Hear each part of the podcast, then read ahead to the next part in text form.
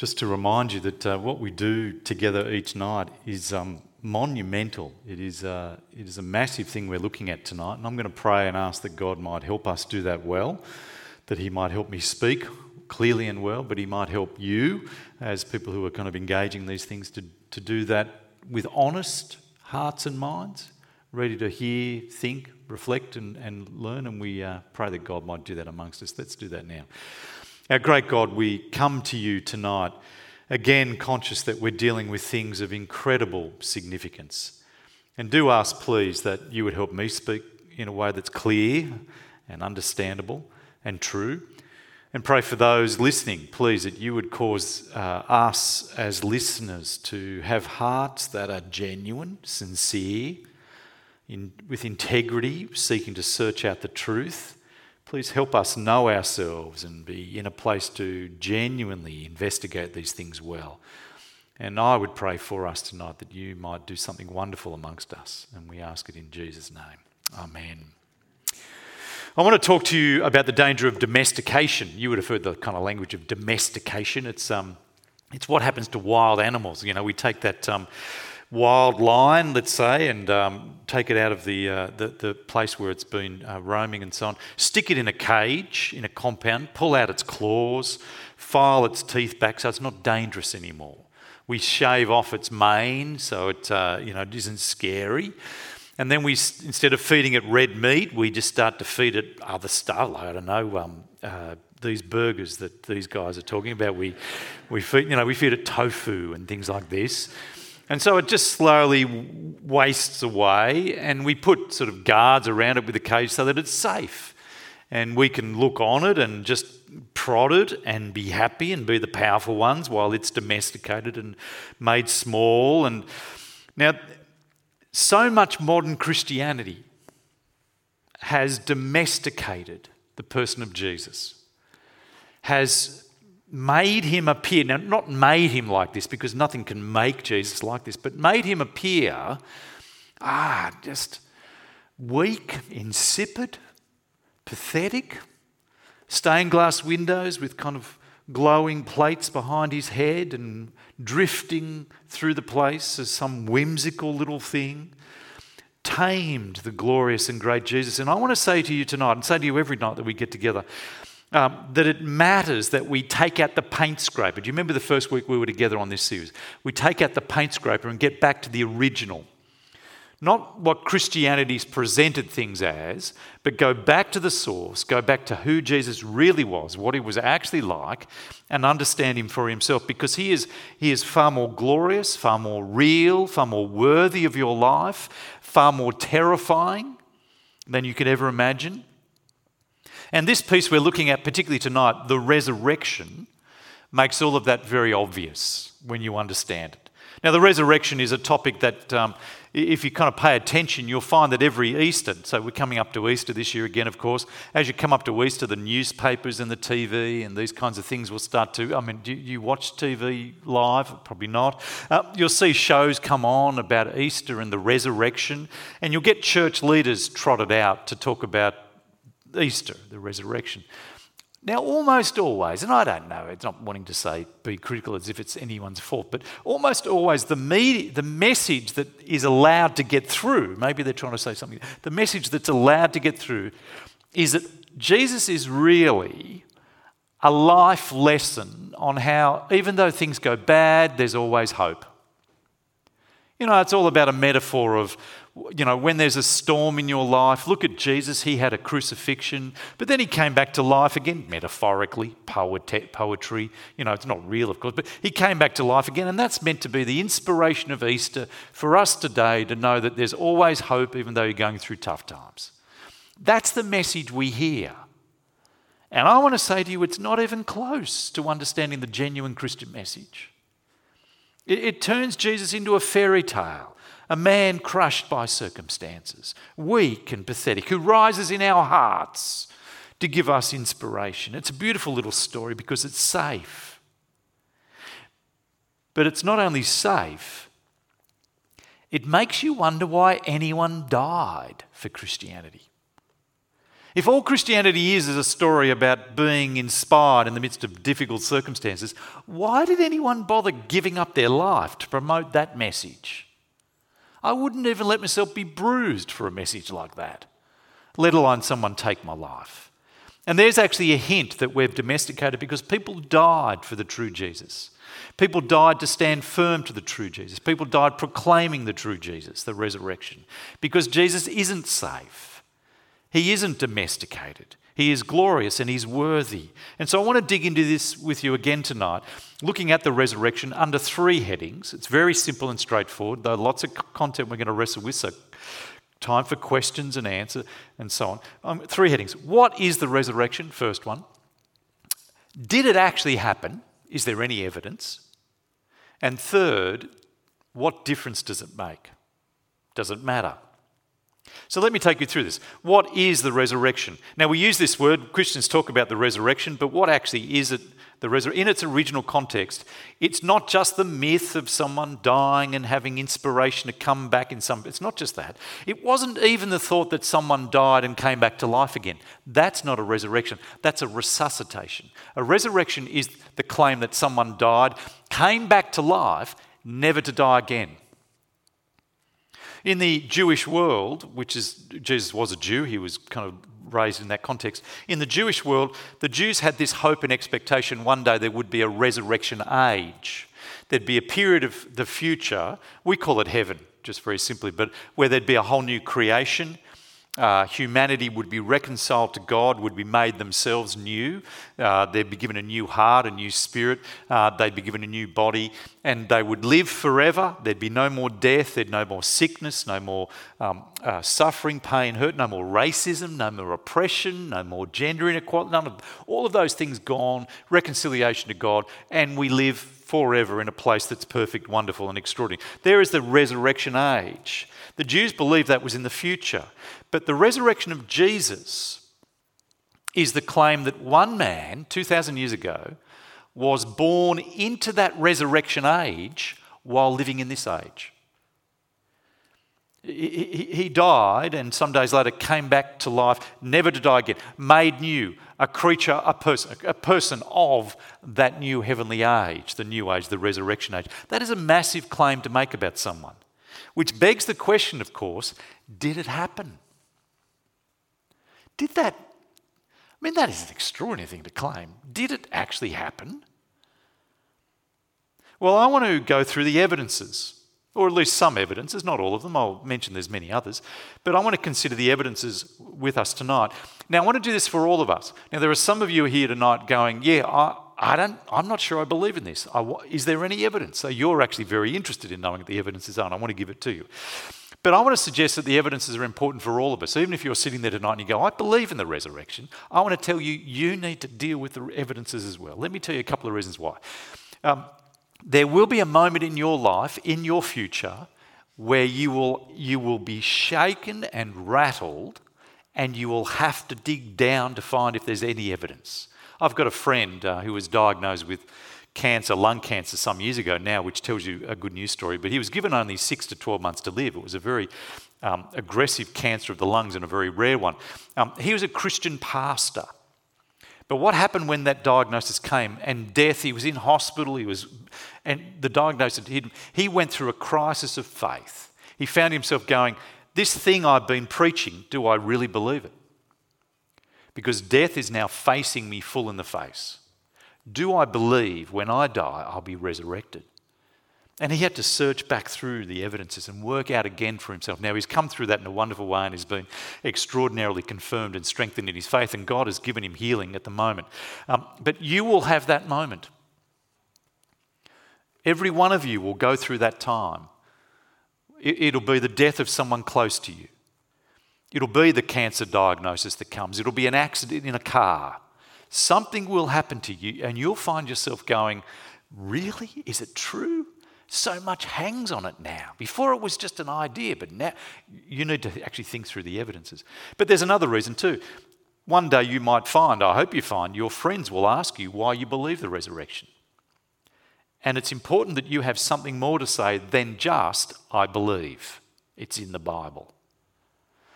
You know, the Bible itself indicates that it's wanting to give us evidences and not just have us kind of screw off our brains and throw them away and just believe no matter what. No, no, no. God wants you to be thoughtful in your, in your thinking, be adults and engage with thoughtfulness around the evidences so that you've got something to say, so that you've got something deep for yourself as well, so that your faith is grounded not on superstition. It ought never be. It ought to be grounded on rock solid foundations of the truth. So the evidence for all of us, I'm going to take us through. I've got tonight. I'm just going to deal with five, five of the big ones. I think there's a bunch of others, but let me take you through these. You ready for this? Let me give you the first one. Evidence that the resurrection happened are the awkward parts in the accounts. The awkward parts. This account that we've just, Alex just read for us, we've been looking at Matthew's gospel, has some pieces in it that are actually quite awkward for the first followers who wrote it. Uh, Matthew was one of the disciples of Jesus. He wrote this account. And there's bits in here that are quite embarrassing. Now, it's important to actually put a bit of context in place first. Have you heard of that thing called the, the fragile male ego? Okay, the girls are laughing. Men, have you heard of it? No, you just live it. And you don't even know you live it, right? But you've got one. Every man has one. Um, where you, you, know you don't ever want to be the brunt of a joke. You don't want to ever tell a story. Ah, oh, brother, thank you. You don't want to ever tell a story that makes you look bad. You want to be the hero, or at least not bad. So you've got this male ego that's often very fragile. Well, let me tell you. Back in the first century, men were like men today. But a little bit more, because back in the first century, they didn't have a culture like we do, because we've been shaped by 2,000 years of Christianity. They didn't have a culture of humility, of valuing humility. It was all about success and power and prestige. And so it was even more intense back there. So you've got that little bit of background. With that in mind, notice in Matthew's account the bits that are awkward. And I'll show you a couple of them. Come with me if you've got your Bibles there to 20, chapter 26, verse 55.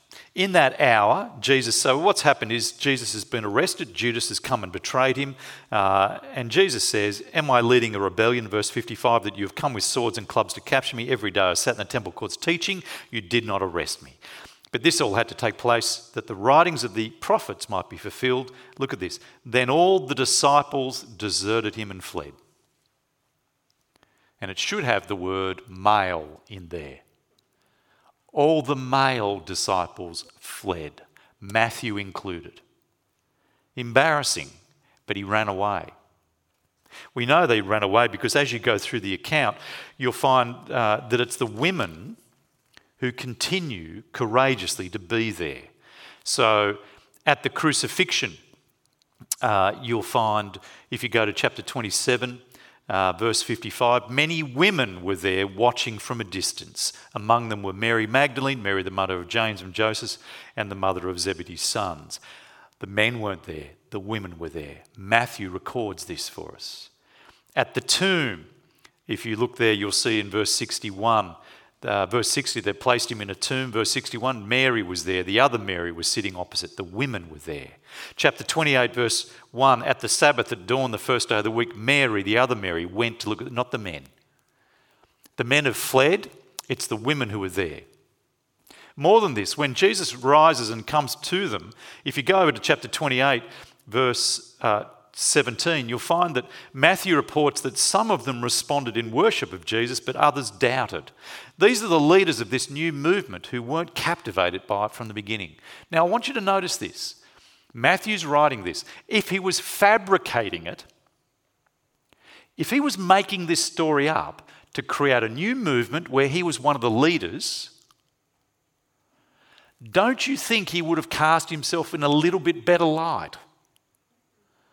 You have the chance to make up a story that millions of people across the world are going to follow, that the church is going to be established. You're going to be one of the leaders of it, and you make, you've, you've got the opportunity to make it however you like. Wouldn't you make yourself? I, all the disciples fled, but I was there. Do you know what I mean? The women were watching, and Matthew.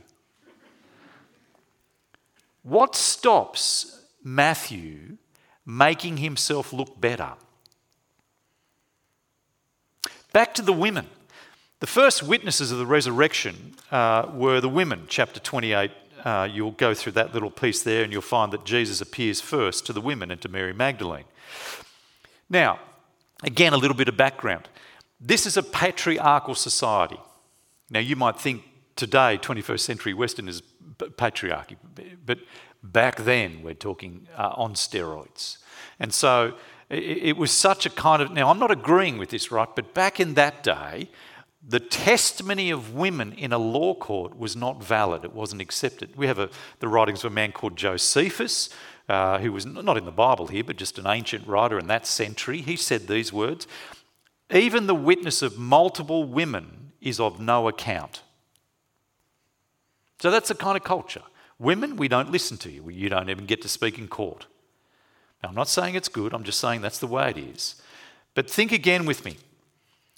You're Matthew, you're, let's pretend, going to make up this story to create this new movement of which you're a leader. And you're going to tell a story that's itself quite unbelievable about a man rising from the grave. And you decide to put your first witnesses, your chief witnesses to that event, women. Why would you do that if you're making it up? If you'd make it up, you'd stick some men in there. Again, what makes Matthew tell the story the way he did? In fact, what makes Mark do the same, Luke do the same, John do the same in that society?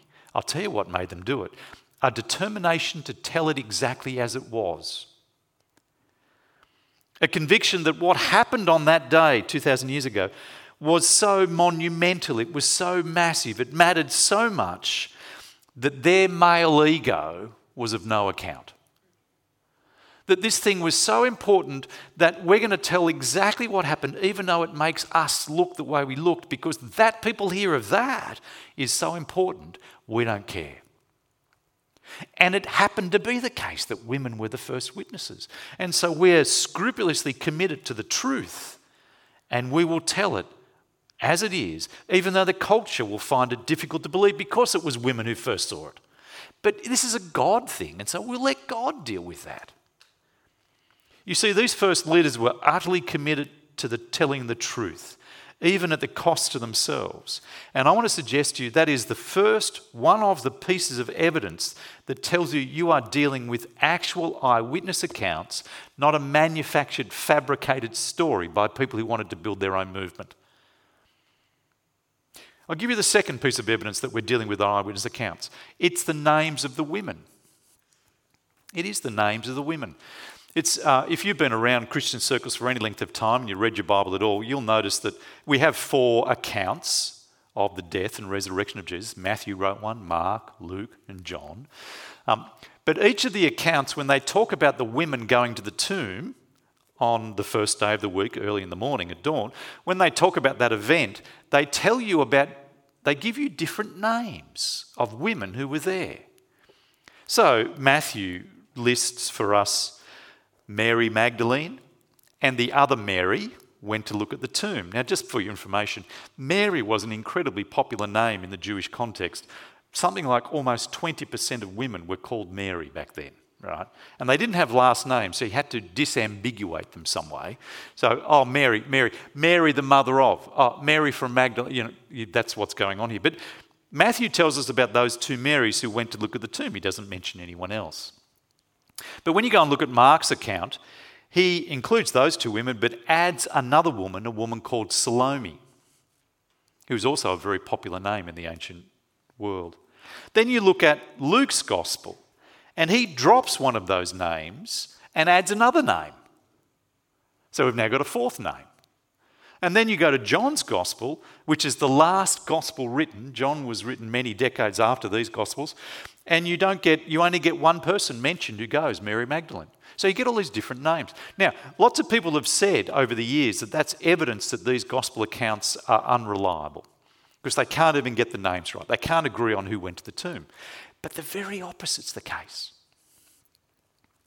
There's a very important work that's been uh, put out in recent years by a man called Richard Bauckham.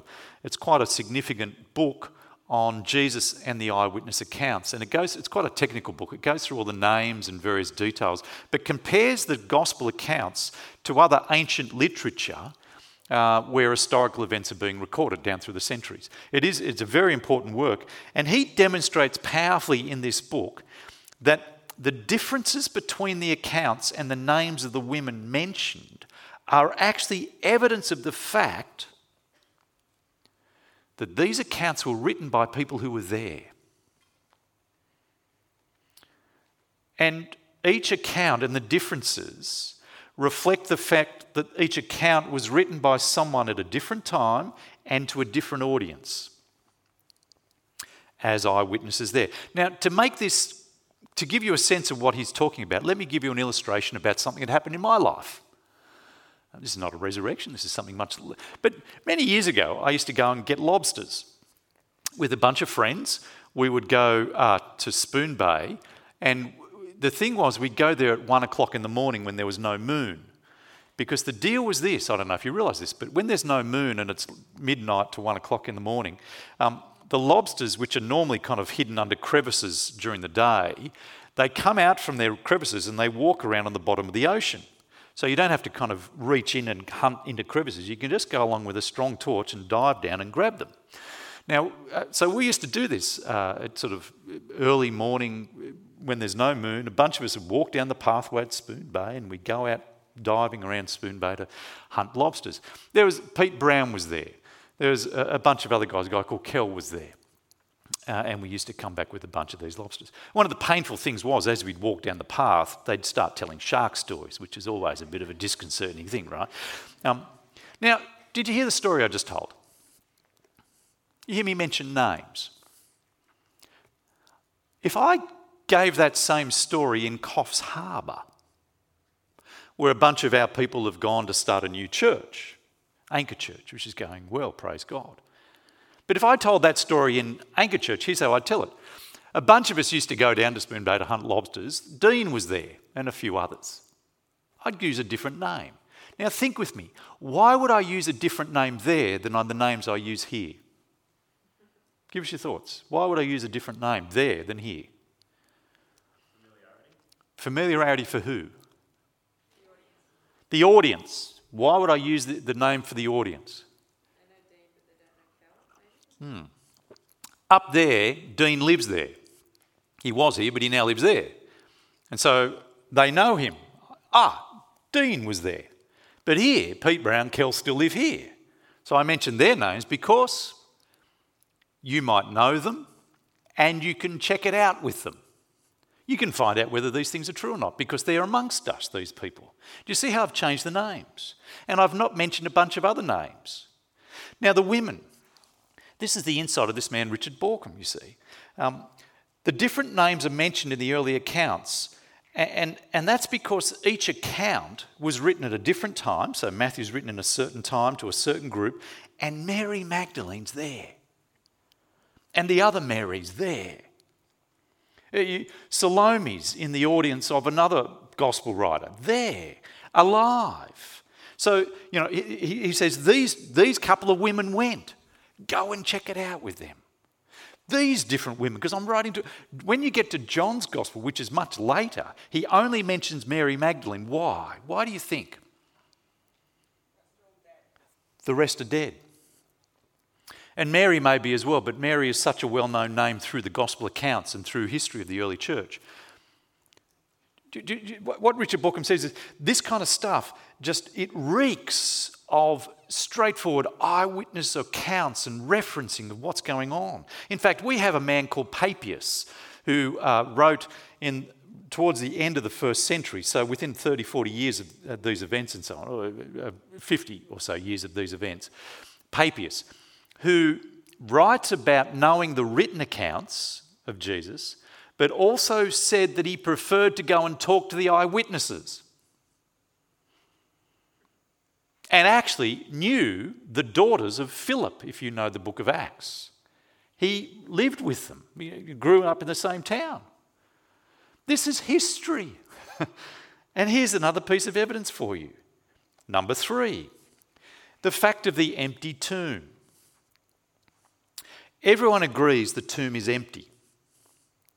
There has never been a pilgrimage to the tomb. We don't even know where the tomb actually is. Some people think they know, but we don't really know because no one made the tomb a pilgrimage because there was no body there. Everyone agreed there's no body. It's a fact of history, there's no body there.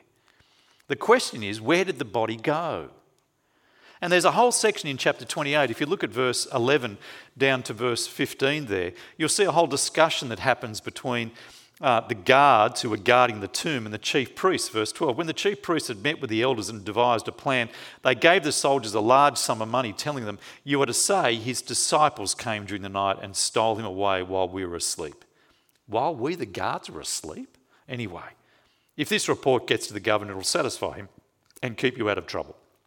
So the soldiers took the money, did as they were instructed, and this story has been widely circulated amongst the Jews to this very day, which tells you that when Matthew is writing, he's writing early enough that that story is still doing the rounds. Now, the point here is this everybody agreed that the body was gone. But these Jewish leaders and the guards made up a story to explain it. And here's the thing my wife said this to me the other day. She said, You know what's compelling? That's all they've got. That's all they had to try and pull the pin on this new movement as it began. Why didn't they just pull out the body? There was no body to pull out. So the authorities haven't taken it. It's not in the tomb. What's left? Either he's risen or the disciples have got it. But if they've got it, really? Are they that kind of people to foist this fabrication like they're claiming to? It's an extraordinary piece of evidence, the empty tomb. Let me give you the fourth one, which plays into this the lives of those early witnesses. These men who wrote these accounts were scrupulous in their concern for the truth, not just in writing what actually happened, even though it caused them, you know, the awkward things hit them hard, not just in writing, but in their lives. Um, they were renowned for their pursuit of righteousness and integrity. Every one of them died testifying that they saw this happen, except one man, John, who was in prison to his dying day. They lost everything insisting that this event happened. Not one of them changed their story. Listen to some of the language they used. Um, uh, you, you, go to Acts chapter 5. Let's see if we can quick, quickly flip over to there. Acts chapter 5, where they're being uh, pressed to stop. Peter says we must obey God rather than human beings. The God of our ancestors raised Jesus from the dead, whom you killed by hanging on a cross. God has exalted him to his own right hand as Prince and Saviour that he might bring Israel to repentance and forgive their sins. We are witnesses of these things. We saw them, he says. Again and again they fight to say this. Paul, the uh, apostle, 1 Corinthians 15, talks about the four great truths of the gospel that Christ has died for our sins, that he was buried, that he was raised again on the third day, that he was seen by thousands of witnesses, well, hundreds of witnesses. And, and he says this if Christ has not been raised, we are liars. We're found out to be liars. We insist it happens, he says. John, one of the people there, said this in his first letter That which we have heard, which we have seen with our eyes, which we have looked at and our hands have touched, this we proclaim to you. Desperately fighting to say this is true. And they insisted that all of this was real to their very death. They were men totally transformed by the experience. You remember they fled with the, with the arrest of Jesus, they all ran away, cowards. But some weeks after the event of the resurrection, they stand in front of a hostile crowd and said, You killed the Lord of glory. God has raised him to life again. Repent. What changed a person from that to this? The resurrection. That was the fourth evidence of the reliability of this. The fifth. The fifth evidence is the rise of the early church. In the very city where it was said this thing happened, just think about this. If you want to put out a story that um, I'm Andrew Hurd's actually God and uh, has come back to life again from the grave, never to die again, if you want to put out a story like that, here's a couple of tips. Uh, uh, don't try and do it in Erina on the Central Coast uh, while people are alive who knew me uh, and then saw me buried. Why?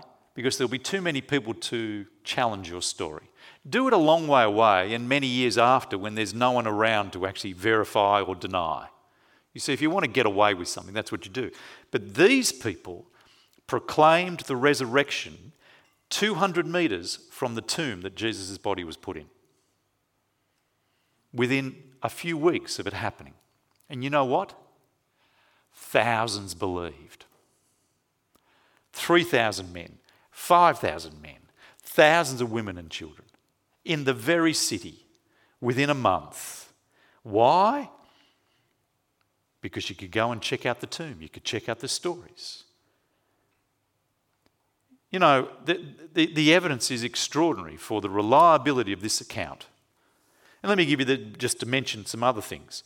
The nature of the witness experiences, how there was a variety of them. It wasn't just Jesus once, it was Jesus to one person, Jesus to a pair of people, Jesus to 500 people, Jesus to all the disciples in the morning, at night, in the afternoon, and all over the place in different ways. Jesus ate with them. The nature of the witness testimony is extraordinary. The conversion of the Apostle Paul from hostile hater on the Christians to someone who was a passionate, devoted follower of Christ because he saw the risen Jesus. You get the link with prophetic hope, the fact that the prophecies of the Old Testament are fulfilled in detail in this kind of thing. It's extraordinary. You get the personal experience of so many Christians today who know the risen Jesus. The evidences are remarkable. Friends, this thing happened. Jesus was raised to life again, resurrected. It happened just as they said. And it changes everything. It changes everything. That's the third and last thing to draw attention to. I've got four points here. The first two go fairly quickly. And the second two, the last two, are the important ones. So you're with me, stick with us. First two are obvious, actually. If the resurrection has occurred, I'll give you two very obvious implications. The first is this miracles happen. Science isn't the last word on life. I'll give you the second this life isn't all there is. If the resurrection actually happened, do you remember what it is? The resurrection is not just someone coming back to life to die again, but someone born into a whole new age that's the age of eternity, the age to come, someone born alive to never die again. If that's what happened with the resurrection of Jesus, that is proof, therefore, that that age is real. It's proof that there's more to life than this life. In the New Testament, he's called the first fruits of that new age. And that is profound. It is a shattering historical event. It, it has changed human life and history the moment Jesus walked out of the grave. Our world is not the same anymore. We live, in a, we live on a planet that has a resurrected person. You know, to live like this is all there is, to live as if this is the only world and only life, is insanity.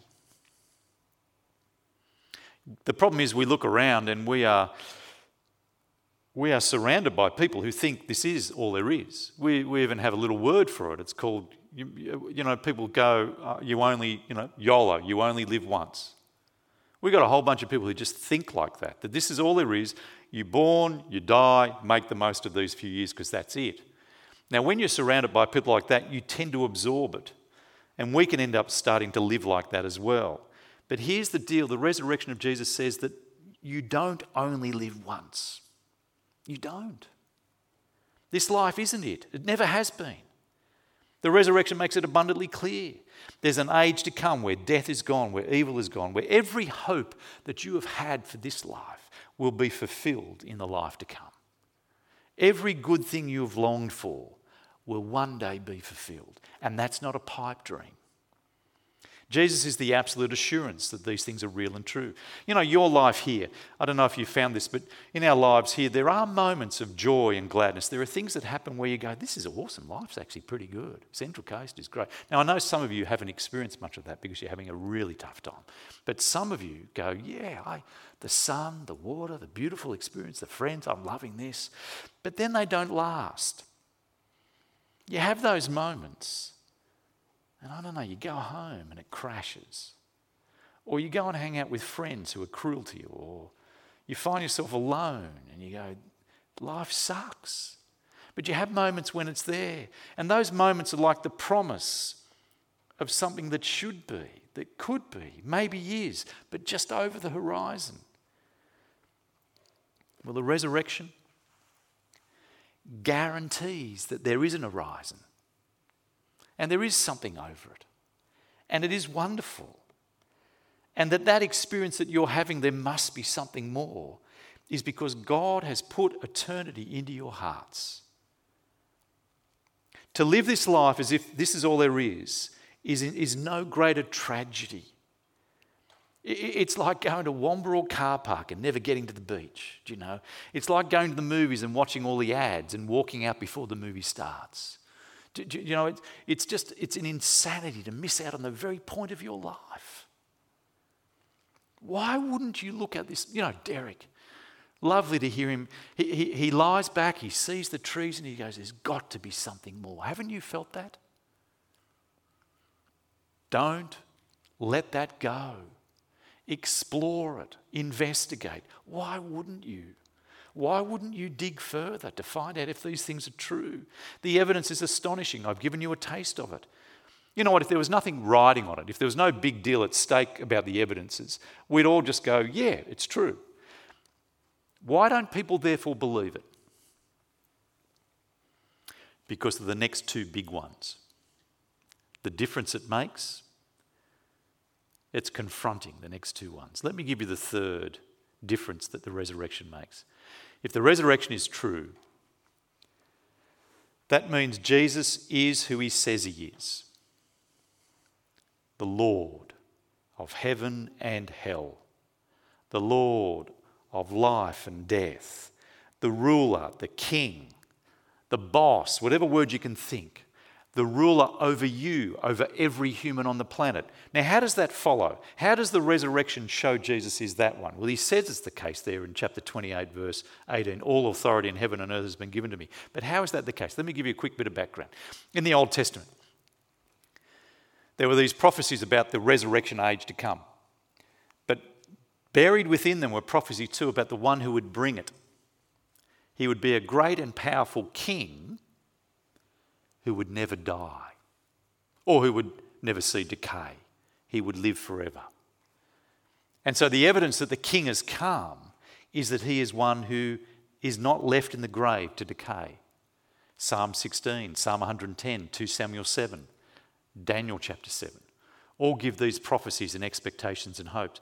The resurrection of Jesus was the indication to everyone who knew these prophecies He's the King.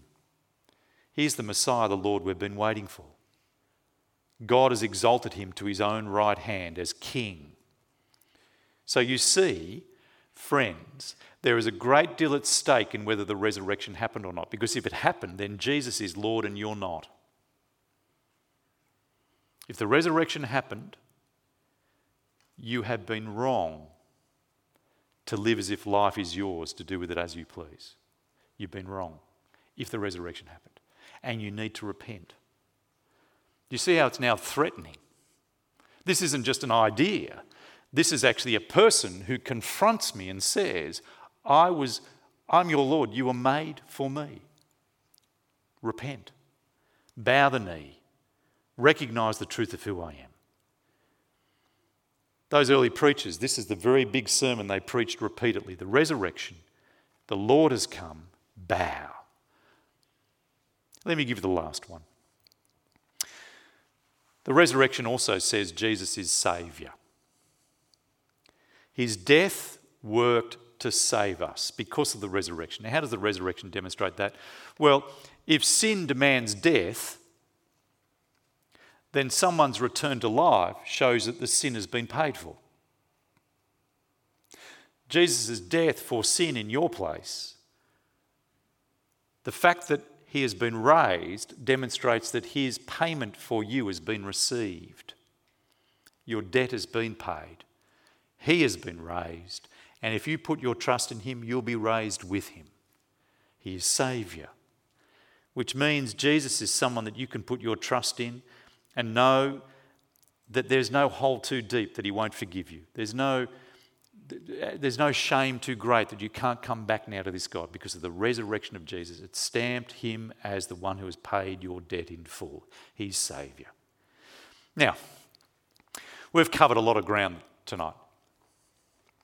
But really, it's only two big ideas. The resurrection's happened, everything's changed, and the implications are massive. There's a miraculous world we live in. There's a life to come. Jesus is Lord, Jesus is Saviour. Now, what do you do with that?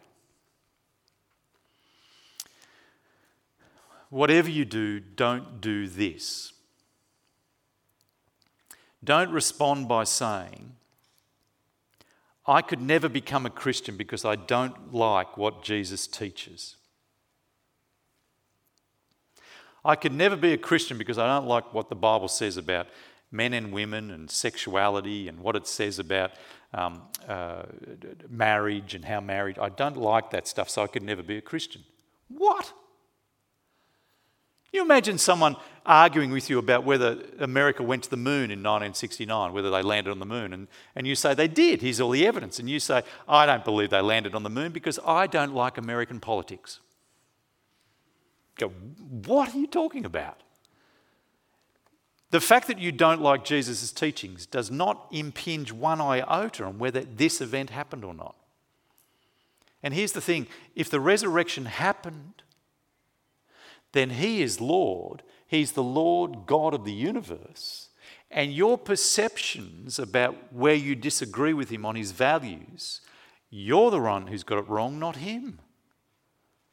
It's at that moment you go, if he is who he says he is, then perhaps his views on sexuality, marriage, church life, the, if the fact that he has those views that are different to mine, the problem must be with me. Because the resurrection says he is who he says he is. But, friends, start there. This was a determination I made in my late uh, young adult years I came to a point of saying to myself, I will go wherever the truth takes me. I don't like what it means for my life. I'm not sure I'm keen on where I'm going to go with it if it's true, but I'm going to pursue it if it is true, wherever it takes me. And that little piece was under God the key to opening my mind to see the evidence and be persuaded. And then I looked at it honestly, was captivated by the person of Jesus, and He has now transformed my life, and I'm so glad for it and you'll be glad for it too. Let's pause there and see if there are any questions. You want to do that? I've got a couple of things to say to finish with, but yep. Great. Well, thanks everyone for your questions. I've got a few quick ones and a few longer ones. Mm-hmm. Um, first, quick one. Can you confirm what the book and author that confirmed those women's names? Uh, Richard Bauckham. What's the book? Jesus and uh, Jesus and the Eyewitnesses, I think it's called.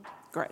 Yeah. Helpful. Okay. Yeah. It's, a tech, it's quite a technical book, but mm. yeah, have a, have a go at it. I wonder if he's done a lecture or something. Yeah, you might find him or a speaking podcast. online. Yep, yep. Actually, I might try and find some links. I might try and find some links for us. Yeah, that'd be good. That. Um, how do we know that Christianity did grow quickly at the beginning? Could that have been an idea that developed over time? Uh, that it grew quickly, yeah. Um, yeah, yeah, well, yes and no. So the, the, the little challenge there is you've got, you're now dealing with um, concrete stuff so that church buildings began to pop up. We've got, um, we've got evidence of um, houses that were expanded to fit more and more churches in to worship Jesus as God from 110 ish AD. So you've got the growth of the church just as a physical entity immediately exploding. And of course, by 300 AD, it's now the formal religion of the empire. So it grew quickly.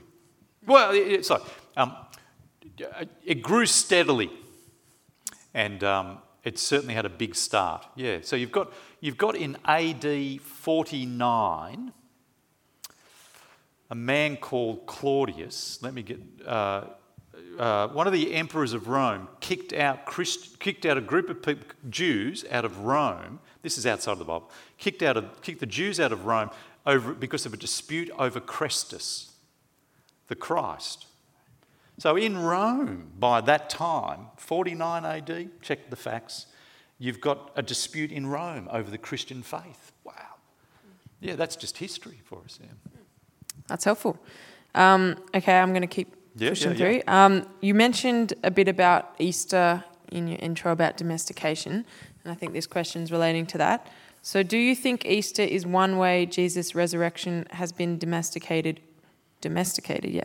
Would it be better to do a Passover instead? Oh, are we talking just the word there at that point? Do you, um, I think Okay, the kind let of the vibe is is the way we're doing Easter maybe contributing no, to no, no, domestication. no. I don't, I don't think the way we're doing Easter is the problem. I think it's, I think what's happened over 2,000 years is that churches have become, you know, Christianity has become a very broad thing, and the whole idea of a Jesus who is terrifying, like the true Jesus of the Bible, has become quite, you know, we've slowly taken his claws out and shaved back his fangs and stuff, and turned him into just a loving, forgiving, whatever you want, give you morals, we're all Christians anyway, and it'll all be okay thing. And in that context, you then go, what about the death and resurrection? What was that about? Ah, it was just a myth. So there's the problem. It's how we've underst- how churches in the 21st century are understanding the Christian message. It's not that we get together on Easter and celebrate Good Friday and Sunday. That's not the problem.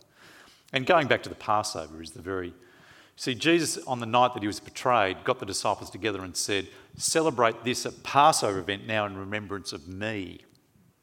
So, for us to go back to a Passover celebration would be to actually almost ignore the fact Jesus has fulfilled it. Yeah, But we eat lamb at church. sure. So it's a sort of Passover. Sure. but no, I don't, I don't know what I'm saying. Ignore all that. we, we really should then slaughter them out the front Yeah. there and Let that blood drip. sprinkle blood over it. Now, would you come if we did that, actually? Shall we I put it know over a the bunch door of you going. I'll be there, and a bunch of you going, no way. yeah. Um, okay, um, so where is Jesus now, and what happens when we die? That's kind of like a two-part, Okay. Um, well, the, the end of and that's Math- the last one, by the way. Okay, well, let's finish there. I'll then. sit down. So, um, what you've got in uh, Acts chapter 1, you have Jesus uh, ascends um, to the right hand of the Father bodily, and so is now ruling uh, the universe as the exalted Son of God, man, God, man. Um, that's where he is now. Now, why is he there and not here? Well, he's here by his Spirit. John 14 to 16. He is present with us by his Spirit, Romans chapter 8. Um, but he's, he's not here physically amongst us, and I'll tell you why. Because for him to return would be to end everything. It'd be to finish this age and start the new one. And the problem with that is, as soon as he does that, there's no more chance for people to be saved. That's the end. Game over. And God is a gracious God who's giving you one more day. And He's patient with us, not wanting anyone to perish. So He doesn't come back. He doesn't come back to give you one more day to repent, to bring your parents, your family, your friends, your workmates to faith. Gives you one more day. That's why He's, he's not come back. That's why He's not here, except by His Spirit. Um, what was the last question? What happens when we die? 2 Corinthians chapter 5 is the passage to look at. 2 Corinthians chapter 5 talks about the tent, and if you follow the, the argument through, you'll find the language of tent is this mortal body. And I take it the apostle, there's some debate around these things, but I take it the apostle Paul is saying, uh, upon death, if Christ has not returned, then our body rots in the grave and our spirit is freed to go and be with Christ waiting for his return. And when he comes back in the great Parousia, our bodies will be raised and we'll be made whole again, body, spirit, to live forever with him. There's what I understand happens.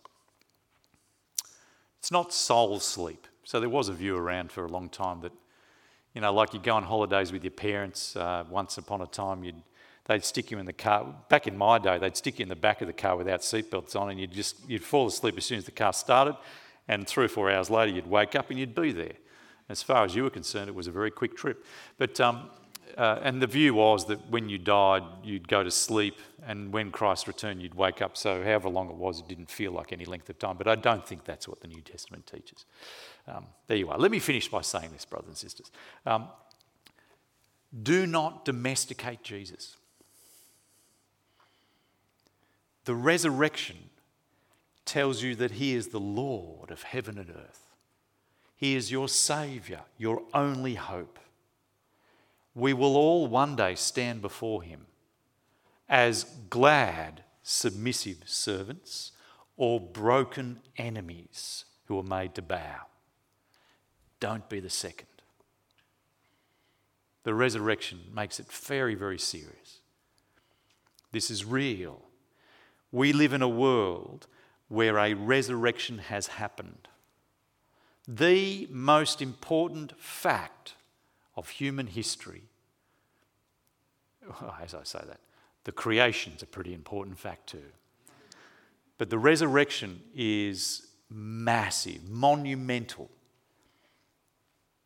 That Jesus is who he says he is. Repent and come back and live your life aware that we're on borrowed time. Let's pray. Our great God and Heavenly Father, we do ask, please, that you might help us see the truth of these things, be convicted, persuaded of them, and help us then live in light of them. Help us truly embrace what has ha- actually happened and let that shape our whole life. Let us be different to the people around us, we pray.